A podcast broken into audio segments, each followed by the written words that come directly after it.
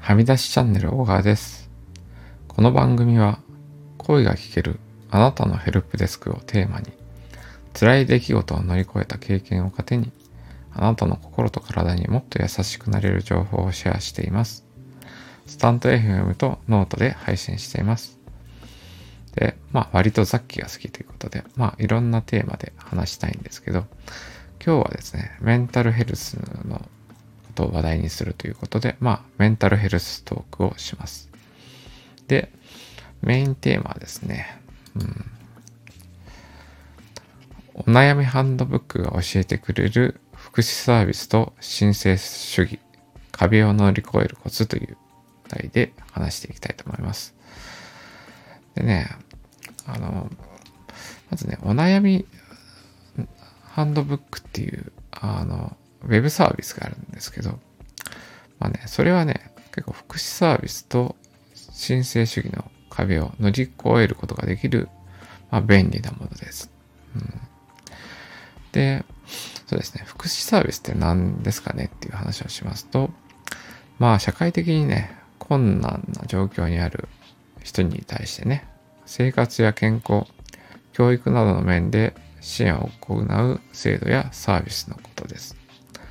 で、メンタルヘルスの分野ではですね、まあ、自立支援医療だとか、まあ、精神障害者福祉手帳ですね、まあ、障害の手帳などがあります。まあ、他にもねい、いろいろあるんですけど、うん。でね、こういうサービスをね、利用するにはですね、あの、本人か、もしくは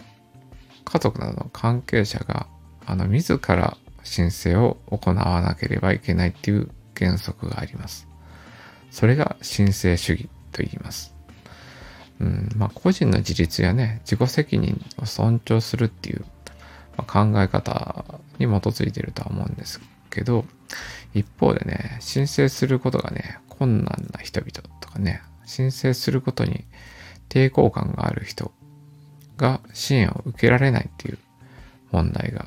あります。うん。で、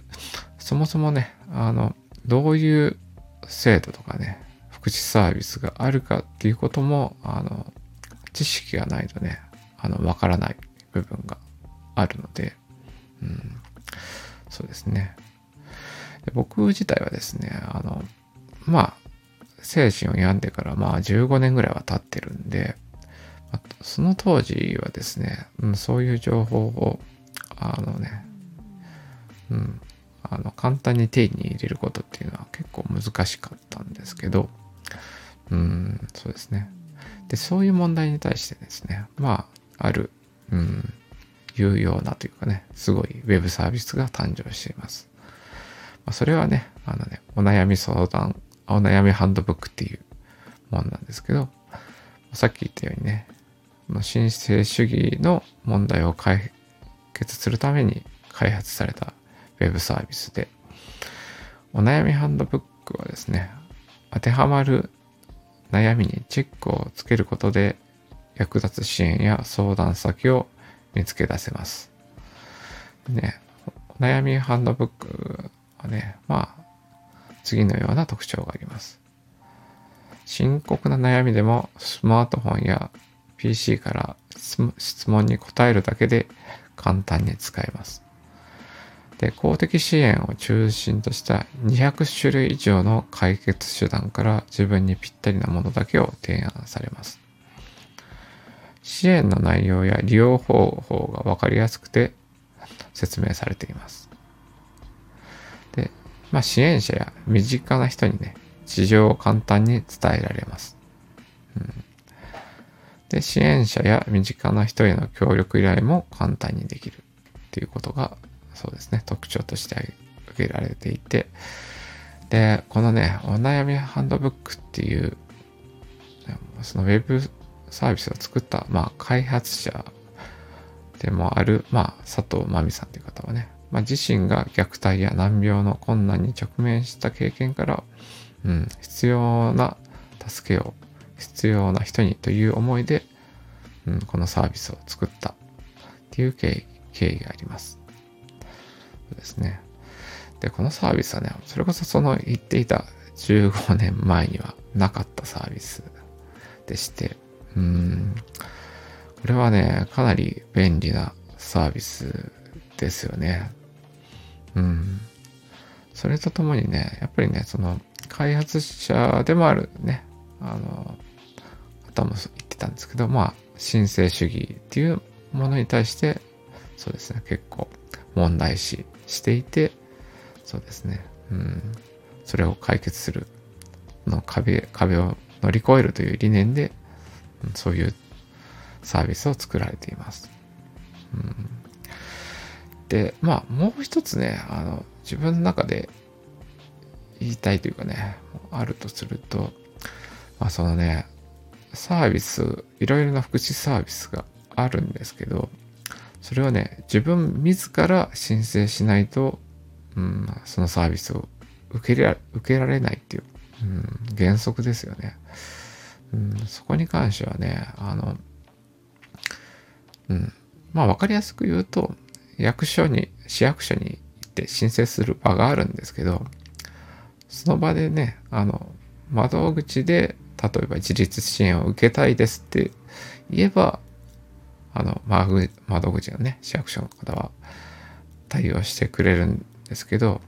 そういう何のサービスがあるか分からずに市役所の窓口に行って、なんか助けになることを教えてくださいと言っても教えてくれないっていうのが今の市役所のシステムというかね、行政のシステムになっています。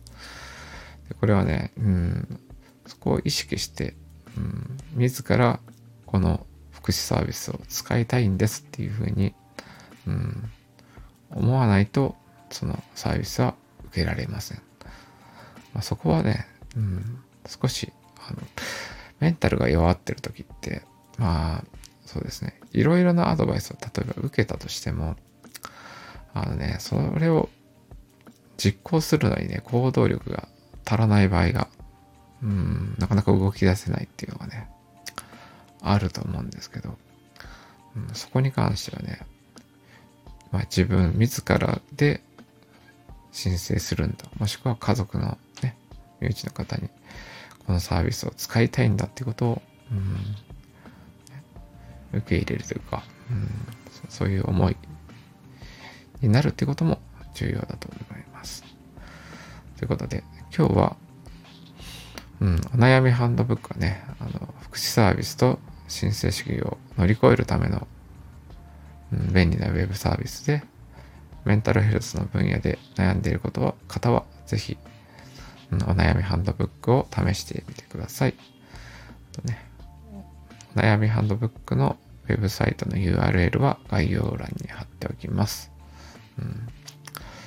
そうですね。今日のメインテーマは以上ということで、そうですね。うん。で、少し、あまあ、ちょっと雑談というか、あの、今ちょっとね、あの、スタンド FM で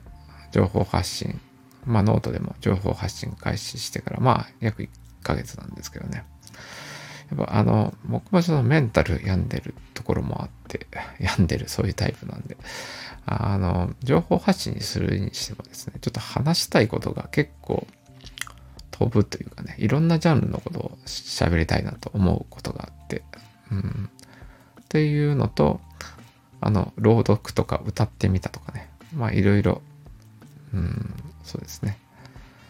いろいろなジャンルで発信するんで、うん、結構ね、あのその、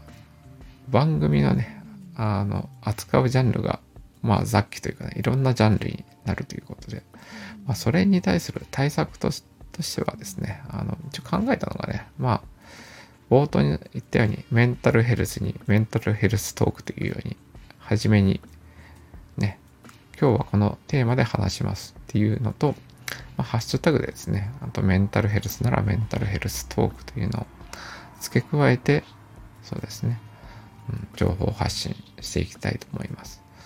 うん、また別のね、違う話題を話したいときには、そうですね、その、